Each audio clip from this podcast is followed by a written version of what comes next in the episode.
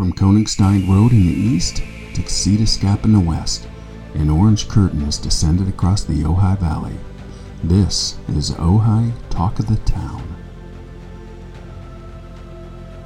Hey everyone, it's Brett Bradigan, editor of Ojai's magazines, The Quarterly and Monthly. Our guest this episode is J.B. White, a screenwriter and musician. He's just got a, a film that he wrote coming out in May called Get Me to the Wedding on Time. He's also well known to Ojai audiences as the singer songwriter for one of Ojai's favorite bands, the Household Gods.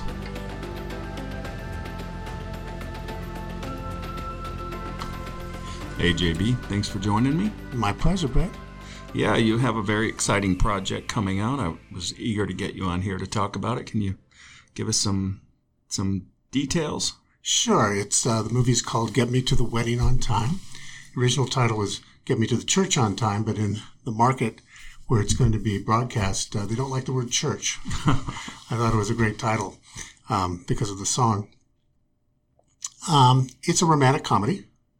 A woman is trying to get to her sister's wedding. She's the maid of honor. And as you can probably tell from the title, a series of unfortunate events uh, keep preventing her from getting there. It's sort of Is a, it a planes, trains, automobiles Exactly. feeling? exactly, and she's partnered up on the journey with the fellow who used to be her primary rival in high school. So the, you, it's, it's a classic setup. Yeah. Uh, they they they meet uncute. Um, they hated each other in high school, and now through very clever circumstances that I contrived, they're they're forced to travel together.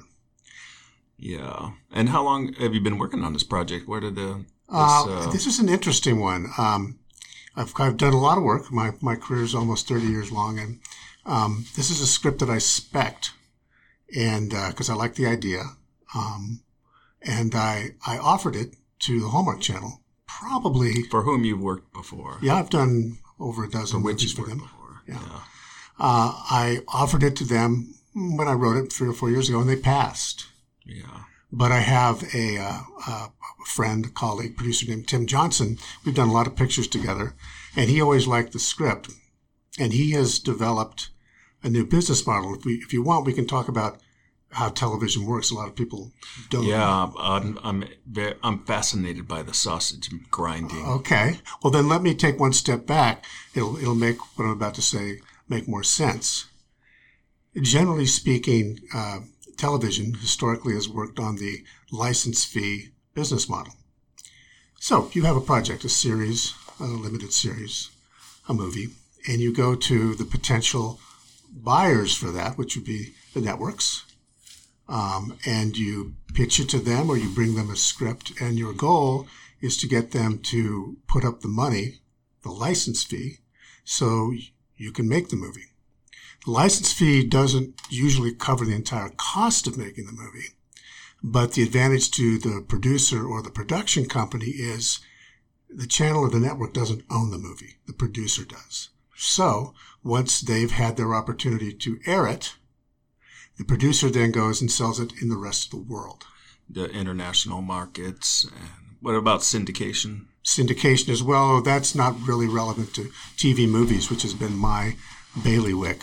You know, the example I like to use is uh, Friends. Friends, one of the most successful series of all yeah, time. 200 and some episodes. People say, boy, NBC made a lot of money from that. Well, they did from advertising, but who actually made the money was Warner Brothers, because Warner Brothers produced it and owns it.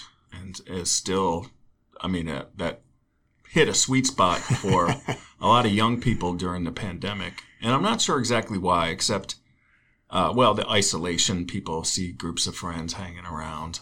Oh, But also, I think it's just generationally, these young kids today do not have, you know, a central perk place where they can hang out with their with their friends and that's I think that's a uh, I think that's astute, but also it's just it's great. I mean, every everybody loves it, including me. It's it, it holds up. You watch it and you laugh.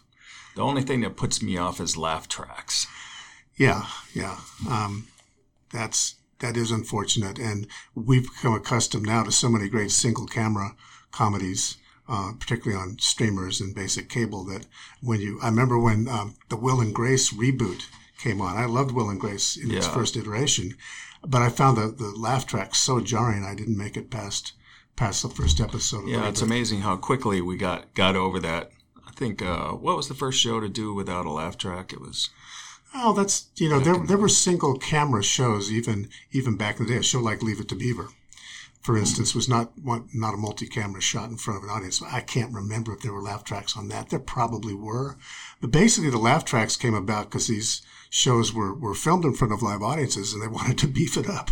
Yeah. they wanted to make sure. give them cues on when to laugh, and it's interesting how reflexively we laugh at Yeah. you know the moments at these cues. But back to um, get me to the, Yeah, the so church, so yeah. so um, that's been the traditional business model, and in this case, uh, I, I I took the same approach. I went to Hallmark and I said, "Here's the script," uh, because they do a lot of in-house produ- producing themselves. yeah, they have a factory practically. They do. They? They do. It's become become quite quite a factory.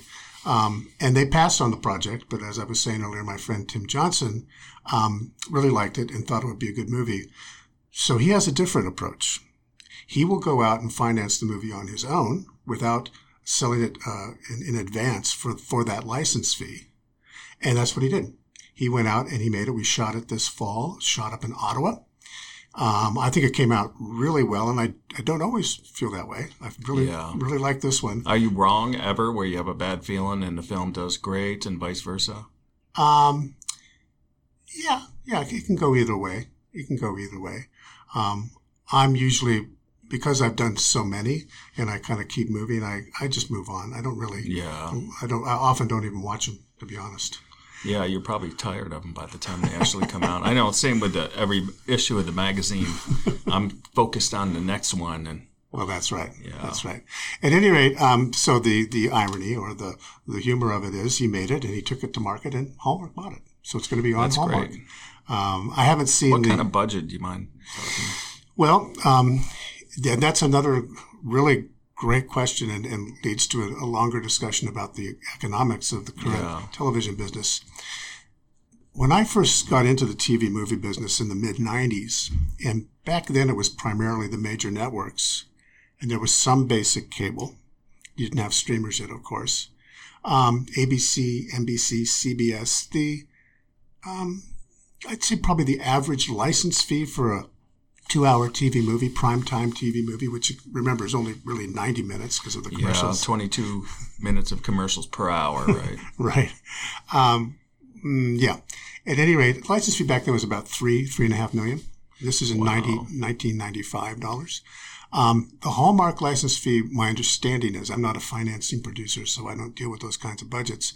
I believe now is one and a quarter. wow, like a third. And so here's the here's the rub, as I say, the audience doesn't know or doesn't care that the um, license fee is lower. Therefore, the ability of the producer or the production company to make the movie is is hamstrung. They want the same quality. So this has led to all kinds of um, decisions made by the production companies, independent producers, so they can afford to make them. And as a result, um, so much of television production, in particular, has uh, emigrated, uh, particularly to, to, to, to Canada. Uh, nowadays, to other parts Because of the it's cheaper States. to film there. There's so many reasons to do it. I know Vancouver's a hub now, Oh, Vancouver. but Ottawa too. Ottawa seems like it's I've had weather. mov- is I've so had bad. movies shoot in Montreal, Edmonton, uh, Ottawa, Toronto, Vancouver. That about covers it. Uh, there's a number of reasons. First of all, the um, Canadian dollar is traditionally weak against the American dollar. I think right now it's about 78 cents to the dollar. So It's been trades in that range. I grew up right across the border from you Canada. know, yeah, yeah. Yeah. Uh, they offer fantastic incentives at both the municipal, um, um, provincial, and national level. So you get a lot of tax rebates if you if you do it right. But probably, well, probably the most important factor, and why it gets increasingly difficult um, for those of us who are members of the American unions. I'm a member of the WGA is they they buy out the talent. So if you're um, an, a Canadian actor, you do get paid a nice fee up front to to do the part. That's it. No back end No whatsoever. no residuals. Um, that's a big expense for the pr- producer, particularly the, the independent producers. It comes out of their pockets. Yeah. And if the if the buyer uh, if you can't contract with the buyer to pick up that tab, it puts a lot of pressure on you. and you never know how long it's going to go on and how it's going to be you'll be sending out residual checks for 25 well, 30 the years very the very first movie, one of the first movies I wrote for the Hallmark Channel, it's called Three Weeks, Three Kids. I think it was on in maybe 2009. Um, Anna Chlumsky starred in it. oh she's great what is she in now that oh that's uh, anna inventing anna Yeah, Vandy Anna, and she was, of course, on Veep. oh my god one of the she funniest ju- shows ever made Jumped onto shortly after this one. Um, I got a residual check for it um, a week or so ago. Uh, it was for airings 140 and 141. They've shown it 141 times, wow and they're still airing it. I mean, and not what kind of a check is that coming out to dollar 46 no, no, it's more than No. that. It's more than that. There's some bar in uh, San Fernando Valley where they where they stick all the residual checks up on it. You turn in a residual check for less than a buck, you get a, a You get a free drink. beer. You get a drink. Yeah, yeah. Uh, I haven't ever had anything quite that low, and no, the actually the residual check is is is is. But as a writer, you're going to be further up the call sheet on the on the getting paid, right? Than, Well, than I mean, they're they're they're contractually obligated to pay, and actually, most of the most of the companies are very good about. it. They're not all good about it, and I'm I'm, I'm particularly aggressive about chasing residuals. getting that money, I know we're owed, getting your stack. owed to me.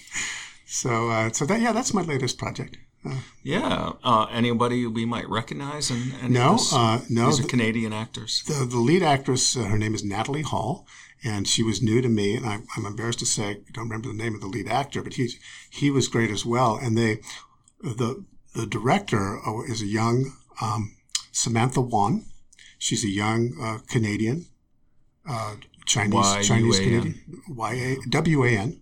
So she's Chinese Canadian, and in Canada, she has has a fairly um, good career going as, as an actress and a producer and writer. So she directed it, and I worked closely with her um, in you know getting it prepped for for production, and then through production as things came up and had had had uh, That's that's a not necessarily always the case, right? Where the writers are going to be yes, it's rarely going back and forth with the directors. It's Uh, rarely the case. Rarely Yeah. the case. Yeah. So I was. I, I mean, I, I've done it a number of times in my career, but but but fewer times than I haven't done it. Yeah. So- Do you get disappointed by what shows up on screen? How, what Yeah. is that? What is Yeah. that like? Yeah, I do. Um, it's it's it's tough because um, often it has to do with, with casting.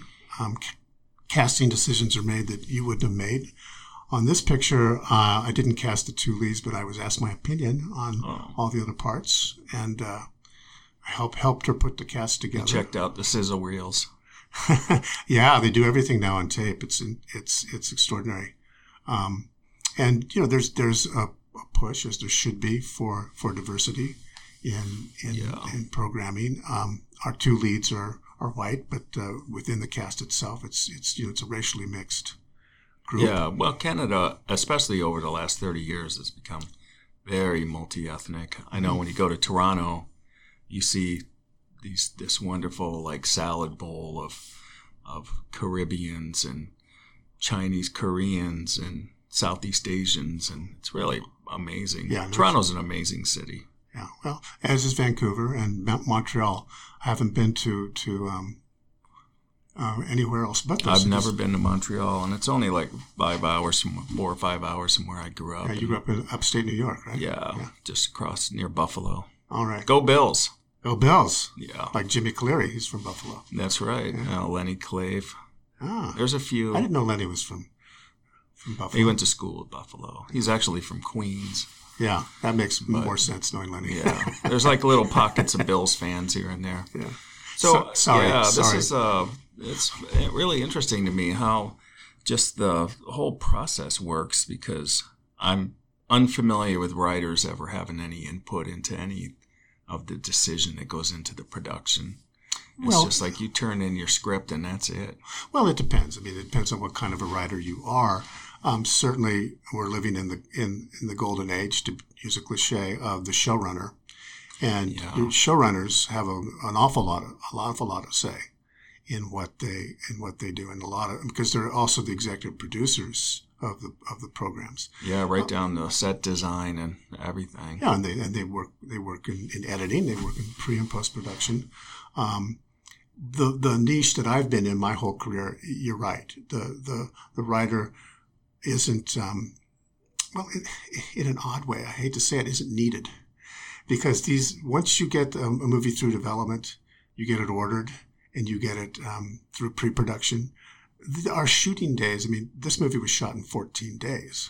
Wow. Um, which is um, a well-oiled machine. Fairly common. Yeah, and you're shooting, you know, seven, eight pages a day.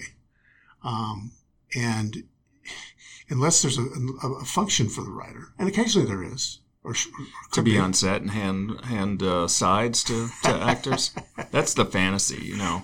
I did have a movie shoot in. Uh, I've had almost nothing shot in in uh, the United States for the last actual 20 years, but I did have one thing shoot about 10 years ago. and shot it over in. Uh, uh, uh, Santa Clarita, Simi, Simi Valley, oh. because it was set in Mexico.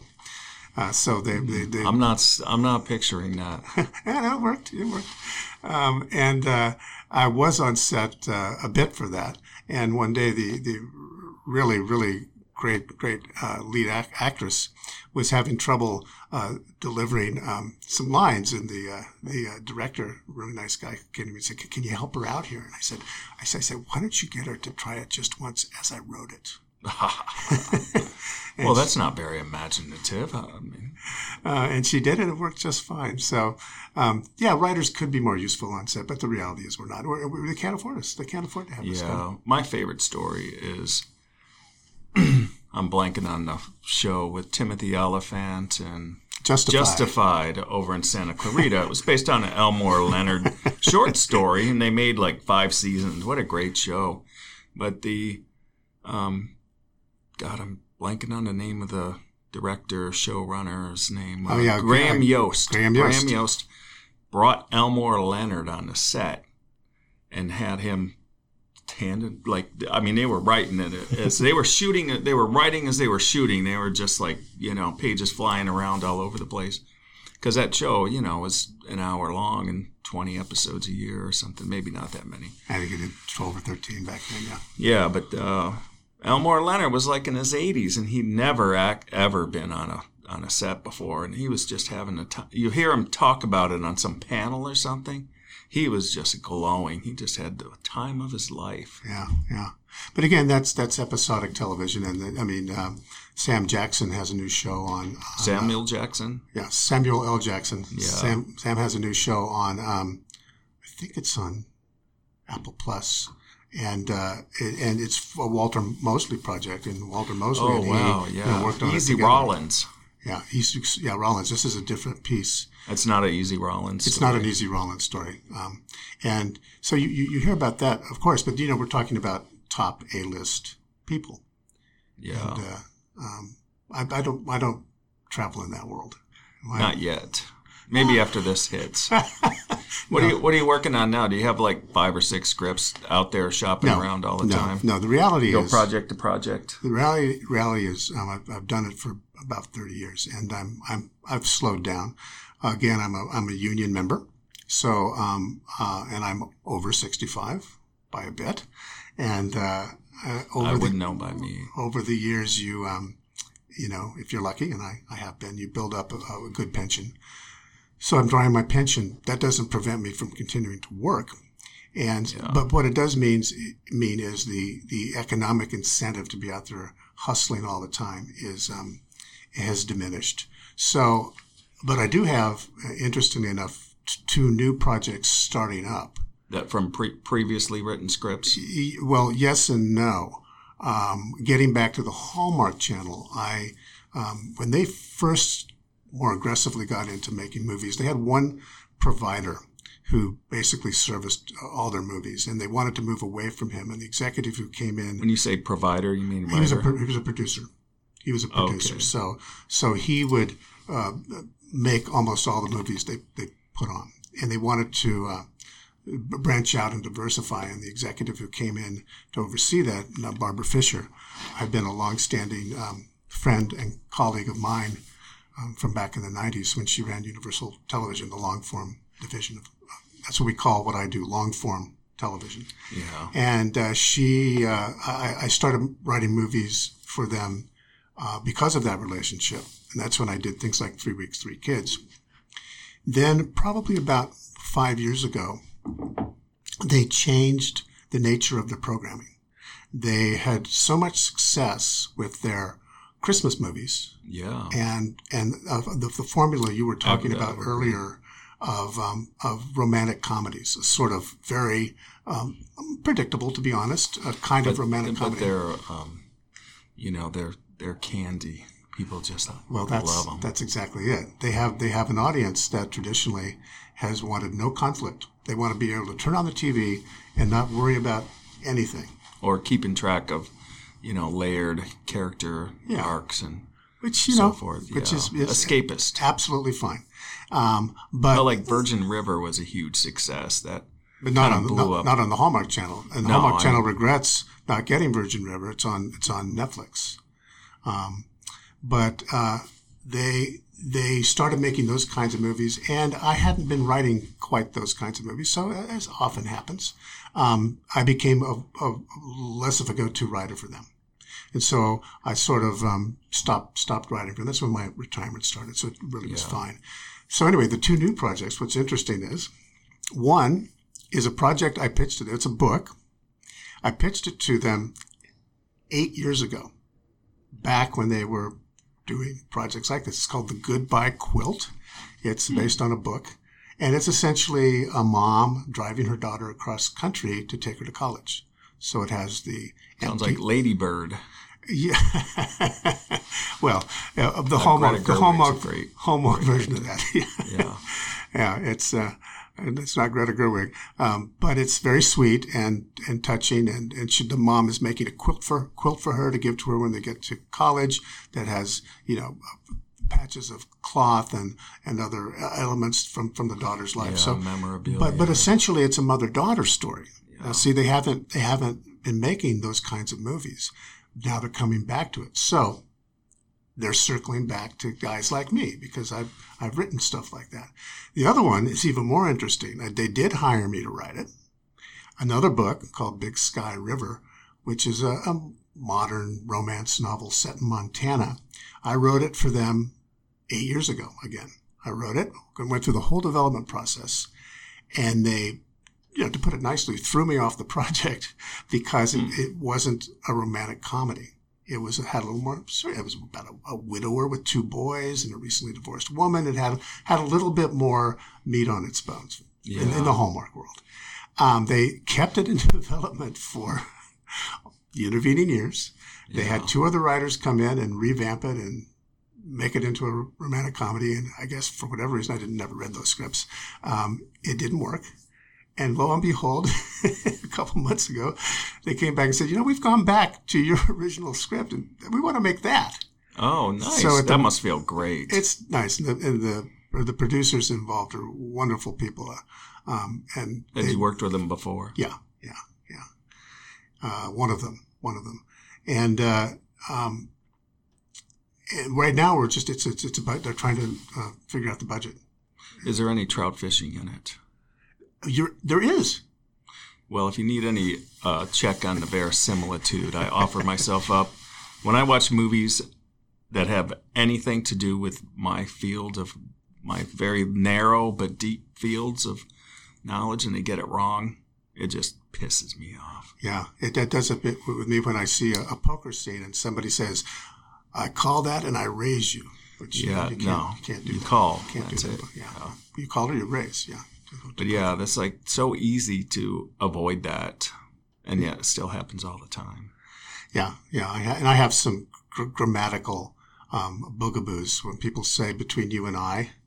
Um, Yeah. I'm always, I'm always, when they ask me for my notes for ADR, additional dialogue recording, Yeah. I always say you got to fix that if you can. Well, my my bugaboo is is unique Uh. in general, but when people say, "Well, that's very unique," it's like degrees of uniqueness. You mean compared to just a little bit unique? I think we need to ban that word altogether.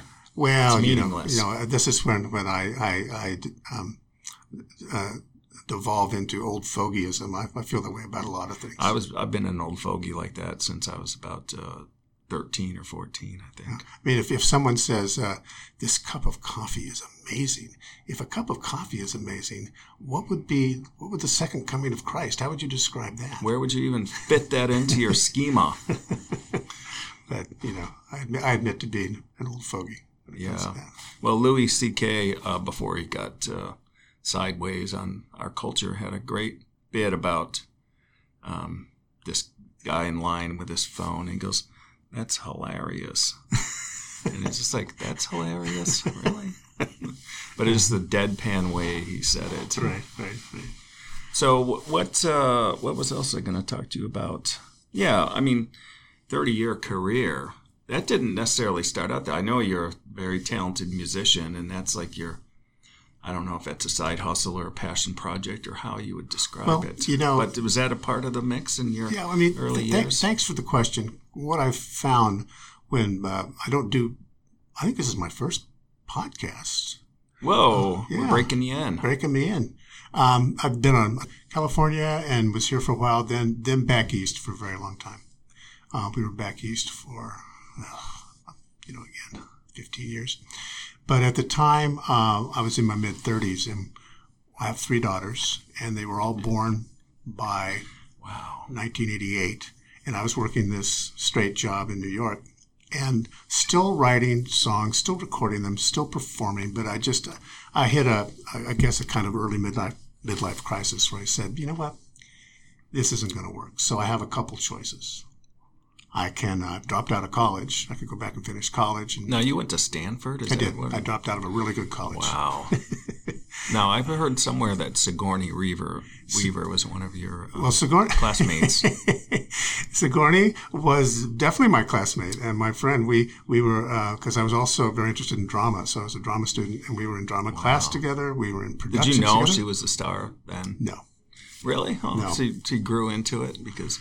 No, I mean, you often know, you know, like when they're six years old, somebody's going to be a no, performer. We, no, we we we didn't. Um, but she was a good egg, um, and uh, it's a funny funny story to me because um, we we really were pals, and we also lived in the same kind of off-campus hippie housing for a Yeah. while. But I hadn't seen her in a a number number of years. But then, maybe about four years ago, there was a, um, an industry event that I attended, and Sigourney was there, and uh, I just went up and said, Sigourney, I just wanted to say hi. It's it's JB from Stanford. Total, total. She completely total blank. Is that because you looked it differently, or because I, I, I, you know, Or is it Brad, like I, Brad, I sure hope that's why it was. But It it is true. I probably weigh hundred more pounds than I did then. I had hair back then. I wore glasses, and um, JB is is what people call me. My name is Jim. I could have been Jim White back then. So I, I've given myself all those excuses for why, but She didn't So, so it's hard for me to continue to say, yeah, Sig- I went to college with Sigourney. Well, did you have enough conversation to sort of prompt her memory? No, you know, any like I mutual acquaintances, or I felt like I was imposing on her space, so No, I, I man. didn't. I didn't. that's too bad. So, um, I had a friend went to Stanford, and he was classmates with Jennifer Connelly. oh, all right. Yeah, Oh, I didn't know Jennifer went, went to Stanford. yeah, interesting. So now you're. You said it's a midlife crisis, but it sounds like more as a. You kind of realize you got to grow up, get a real Well, I, job. I, well, I mean, I'll give myself credit that you know when I needed to go out and support my family, I did. yeah, I mean, I was making, but that living was was was not sustainable, and I didn't like it. I wasn't. You know, the the truth is, when I do any kind of self uh, analysis, is I've always wanted to be in show business. Just yeah. So at that time, my brother-in-law and one of my very best friends had started to make inroads as screenwriters. Are these two different people or Two the different same people. person? Okay. One in features and one in television. And I tell this story, and you know, it's again, it's it's it's cocky as hell, but I said, if they can do it, I can do it. I've heard that. I've heard that in different fields and different times. Just like if that's the bar, well, Oh, they're both they're both very good. Yeah. But but uh, but you know, I I consumed um, movies and television my entire life, so the, the language of it was very familiar to me. Yeah. So I did what what anybody does. I sat down and started writing scripts. Just cranked out a bunch of spec scripts. Yeah, I wrote scripts, and I I set uh, my goal was to um, whenever I would write one, I'd send it to. I did have friends in, in the business and in the, or in the peripheries of the business at that time, and uh, solicit their opinion. What do you think? And I'd listen to what they said, and I would um, take those notes, and then I'd instead of lingering on the script I'd just written, I'd write another one. And I wrote seven scripts before I made any any headway. Um, but the, the, and what did headway look like? Headway looked like like this. There there is um, it's a contest. I think it's still extremely active. I know it is called the Nicholl Fellowships, and it's sponsored mm. by the uh, uh, Motion Picture Academy.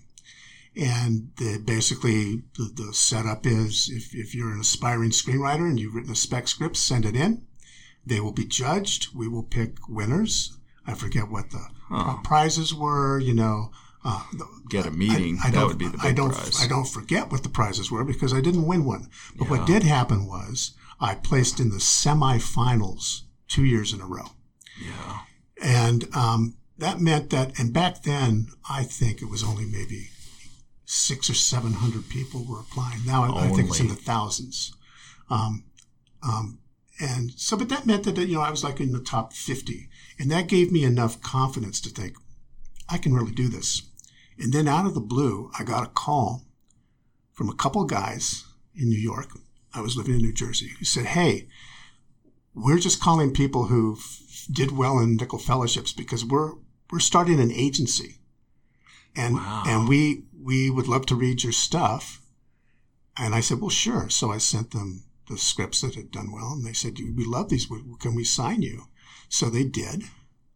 And they started sending my scripts to Hollywood. Did they come into the business with contacts and? Well, I, have told this story before, Brett. So it has a Not great, it has a great, it has a great punchline. So I'm, I'm, I'm, okay. I'm, I'm, I do not want to give away the punchline.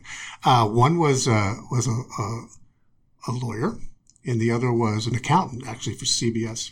That sounds pretty good context for running a business. Yeah, they had good business sense, and they um, they uh, um, started sending my scripts out, and there would be some interest. So I'd fly out here from uh, from the New York area. I'd take meetings. I realized in retrospect a lot of those meetings were with assistants and junior executives, but again was getting getting encouragement and just knowing the process.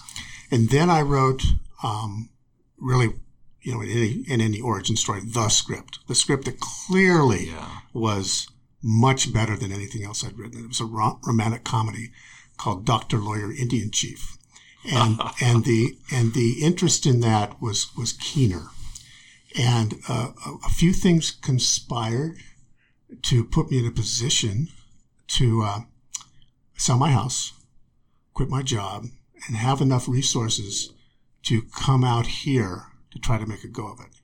Now you have three kids. Uh huh. And a, three young kids. Three young daughters, and a and a um, a worried wife who wouldn't yeah. be. um, but she had seen how hard I had worked. I mean, look, look, you know, being a screenwriter is not being a coal miner. Don't get me wrong. But, you know, I was working a full time job, commuting into New York and getting up at four in the morning to write for a couple hours before I got in the commuter train. So I was yeah. I was serious about it.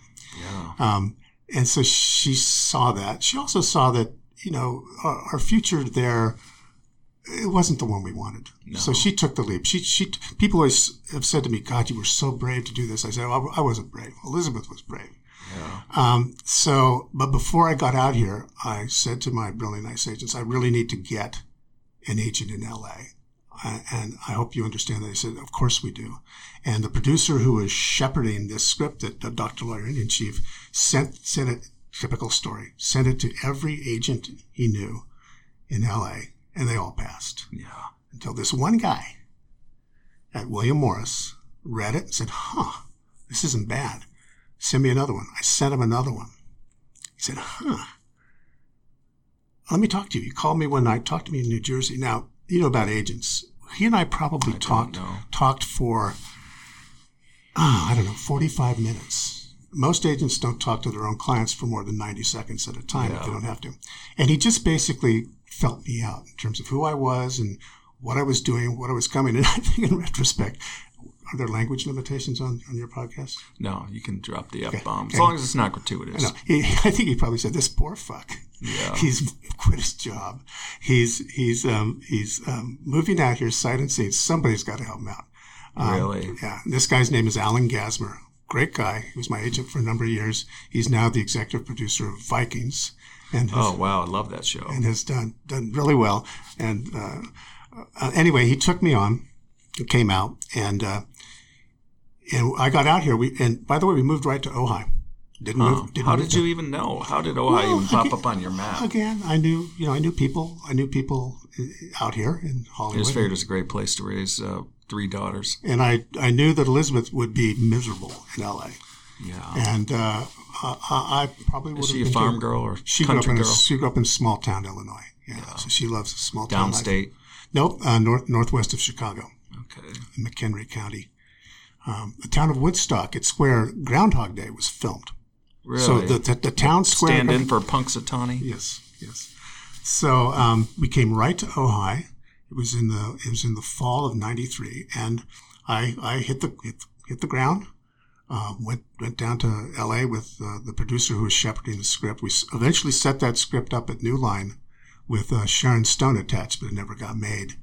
Um, and we were out pitching a basically uh, hand that rocks the cradle. For if your listeners remember that movie, With uh, Ro- not Rosanna Rebecca- Arquette, uh, Rebecca- Rebecca De Mornay. Yeah. Yeah. About the, the jilted woman who comes into the family and wreaks havoc. Mine was a hand that rocks the cradle with a grandfather.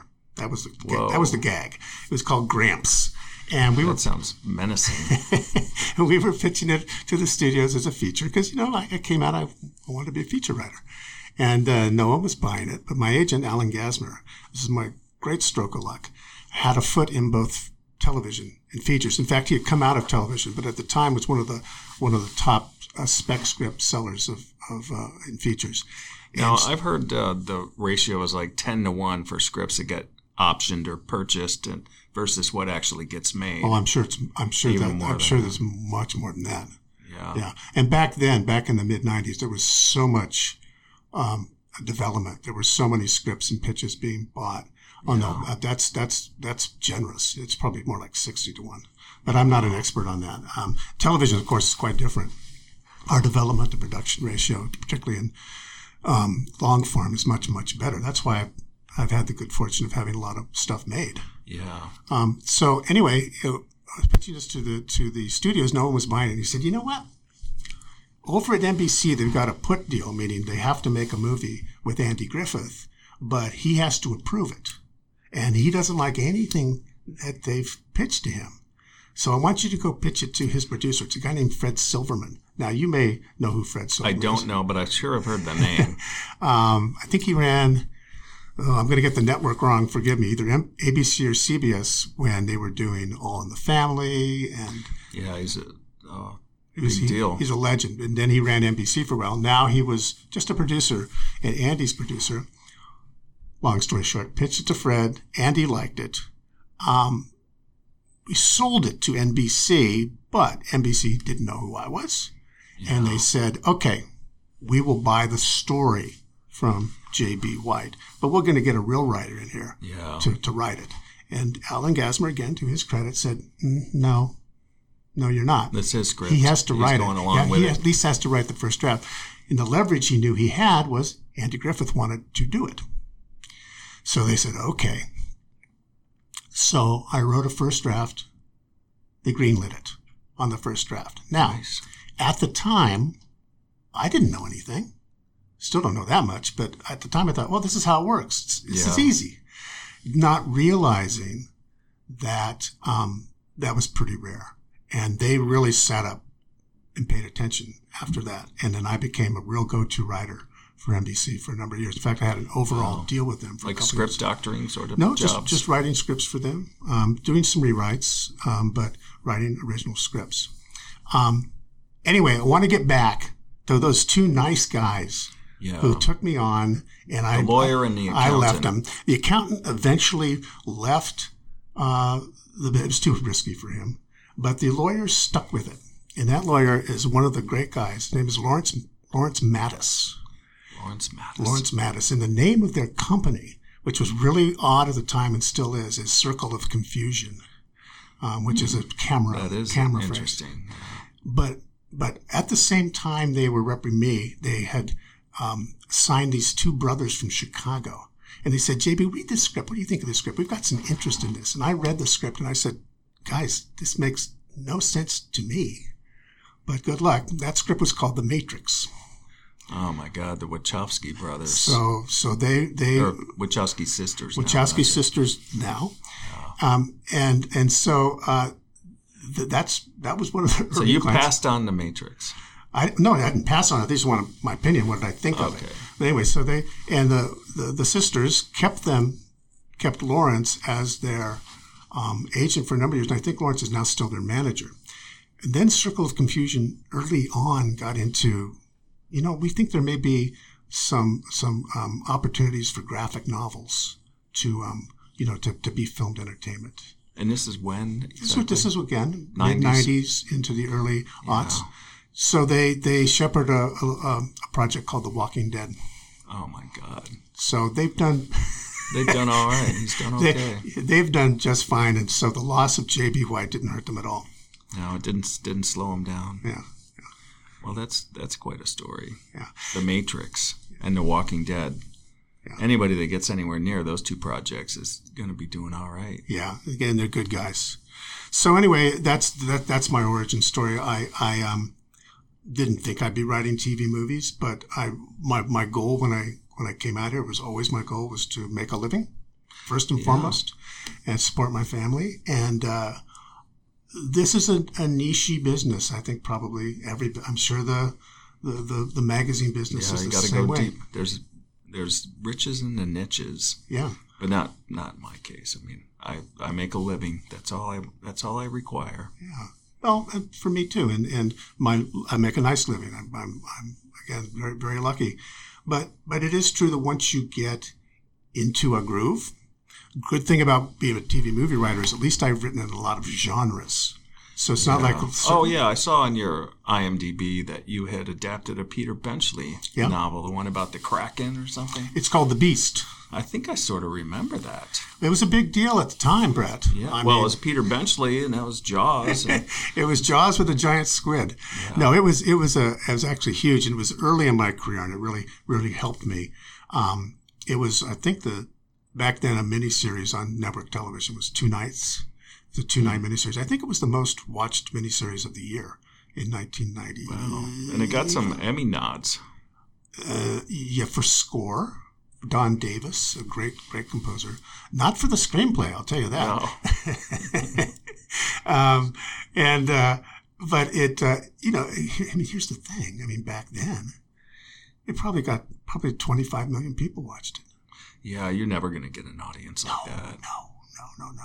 So uh, it was a, it was a, it was a big deal. But anyway, I, I was I have been able to write in in many genres. Um, that that was a I would call that an action, kind of an action horror movie. But I, I wrote, wrote a thing called House of Frankenstein, which was straight ahead uh, creature movie. I've done biopics. I've done true crime. And who? Who have you done? Uh, Hugh? Hefner. I wrote a Hugh Oh, Hefner movie fun. for USA in 1999.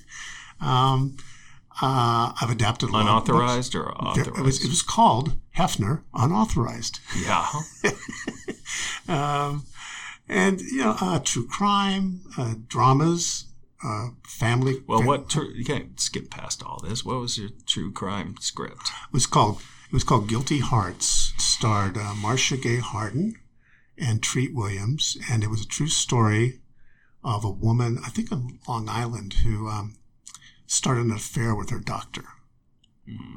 And then I'm trying to remember what happened. I think the doctor murders his own wife and tries to get away with it. Oh wow. anyway, it was a two-night miniseries. Was on it salacious? CBS. Well, as salacious as you could be on network television in in 1998, Yeah. 99. Yeah. well, I remember uh, Showtime. They had was it Silk Stockings Mm-hmm. and do all these anthology series that were. Mm-hmm. It sounds like I'd fit into that.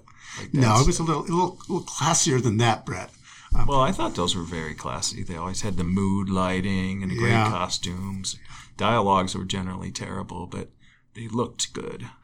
Yeah, no, I, I have written straight ahead thrillers. I worked for a company out of Montreal called Incendo Media, and I did, I think, five straight ahead thrillers for them um, um, a number of years ago. But so that that's been the the What's great. your favorite genre? I don't. I like. Um, it, it- it's not a genre, but I like stories that have. I like stories that have scripts that have multiple stories. I want several. You know, I want just. I don't want just the A story. I want a B story, a C story, a D story, and I want them to um, affect each other. That's the most fun to write.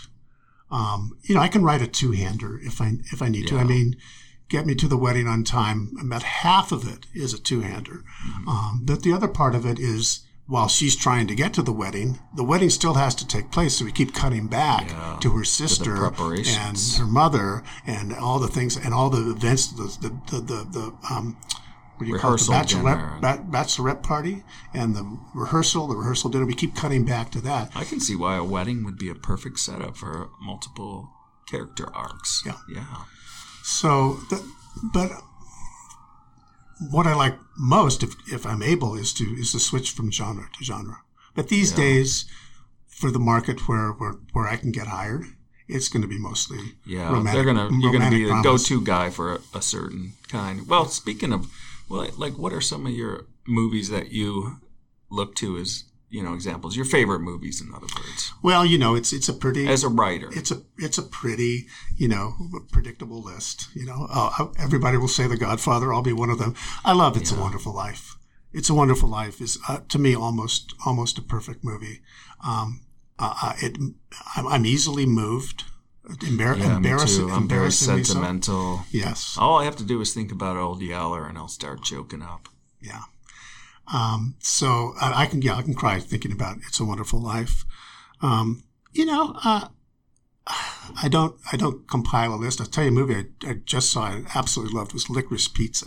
I have not seen that. I want to see that. Anything that Paul Thomas Anderson does, I want to. I want to see. Or is it? Yeah, it's Yeah, no, Paul no, Thomas yeah, Anderson. Yeah. yeah. because he grew up there. This is a very Yeah, it's, personal it's movie. very much him. a memory piece, as a, as a lot of his stuff is, and that that's again that's a movie with multiple stories, and it's Yeah. episodic. I mean, it definitely has has uh, an arc, but it doesn't have the traditional movie arc.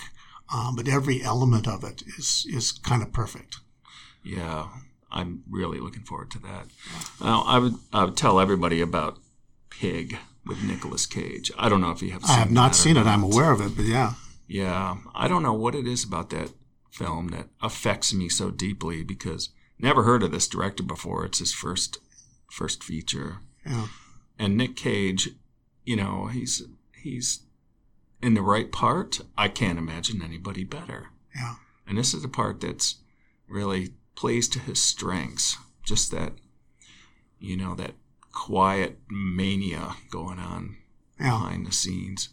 But it's like a kind of a Stations of the Cross kind of film, or yeah. But it, I just I just thought he was great, and it's got all the great food stuff in there. I'm just a food enthusiast, so watching, you know, a chef and hearing all the food talk, it's just such a good movie. yeah. It's on my list. You know, I have my uh, getting back to my family. I have my old, that oldest daughter, the first daughter, and her her husband and two of my grand, grandsons are living with us now.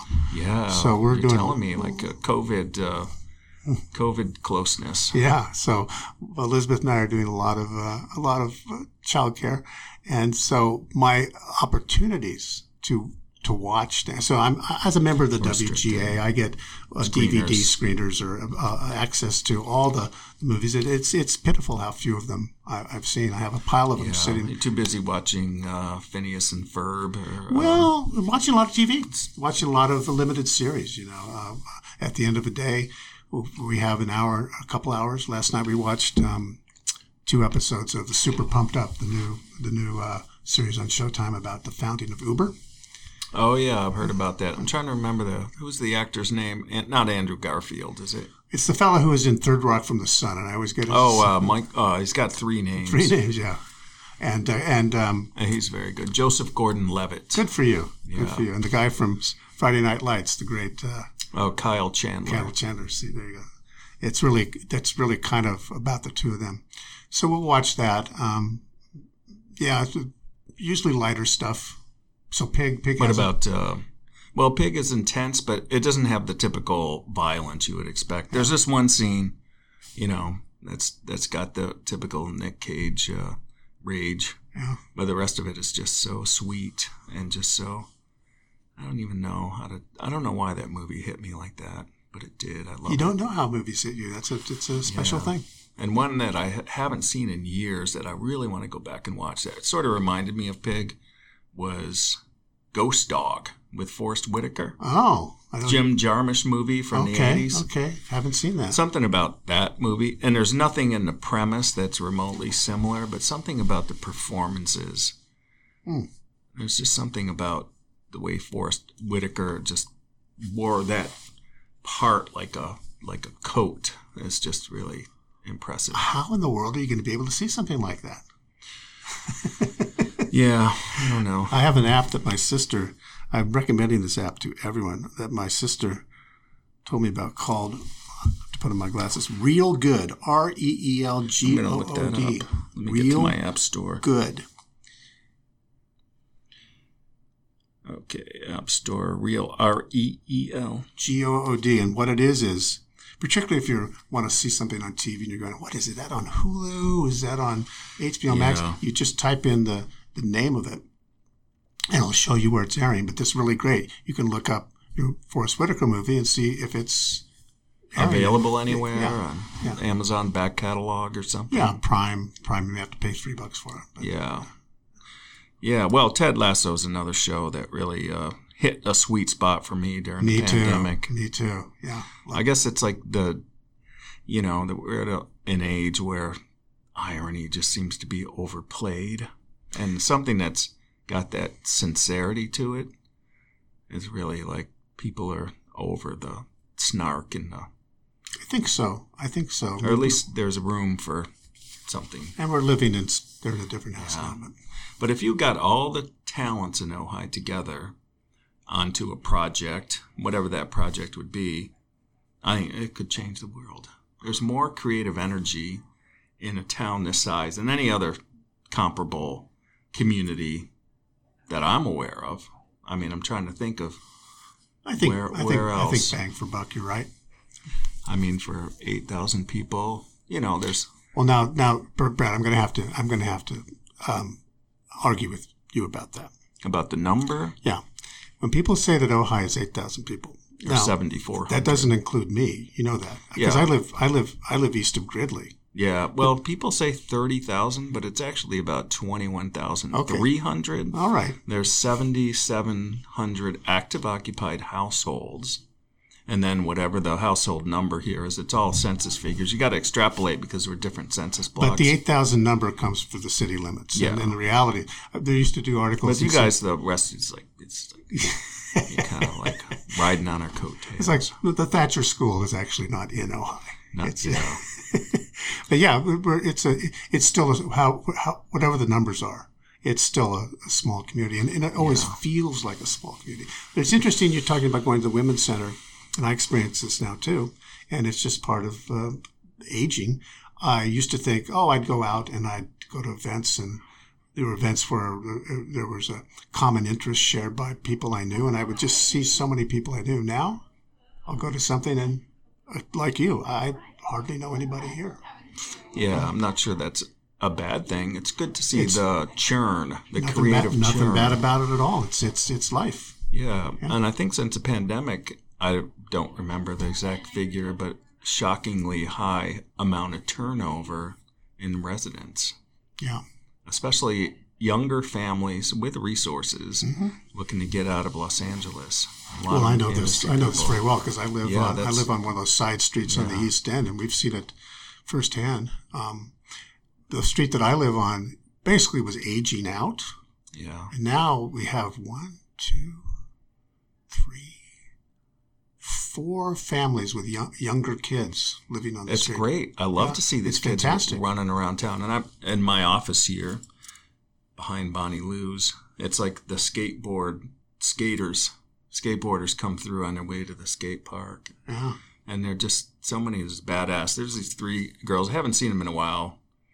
Um, probably because they're on spring break or something, but they're like, I don't know, 12 or 13, and they're total badasses the way they just rip through town on their way to the skate park. It's so fun. It's like you can almost set your clock by them. Yeah. It's good. I think it's still a tough place for people without means, young yeah. people to oh, live. Oh, man. Yeah. I don't know what the solution to that is, and I'm sure we're not going to get to it on on this episode. Well, no, and it's it's it's not my area of expertise, Brett.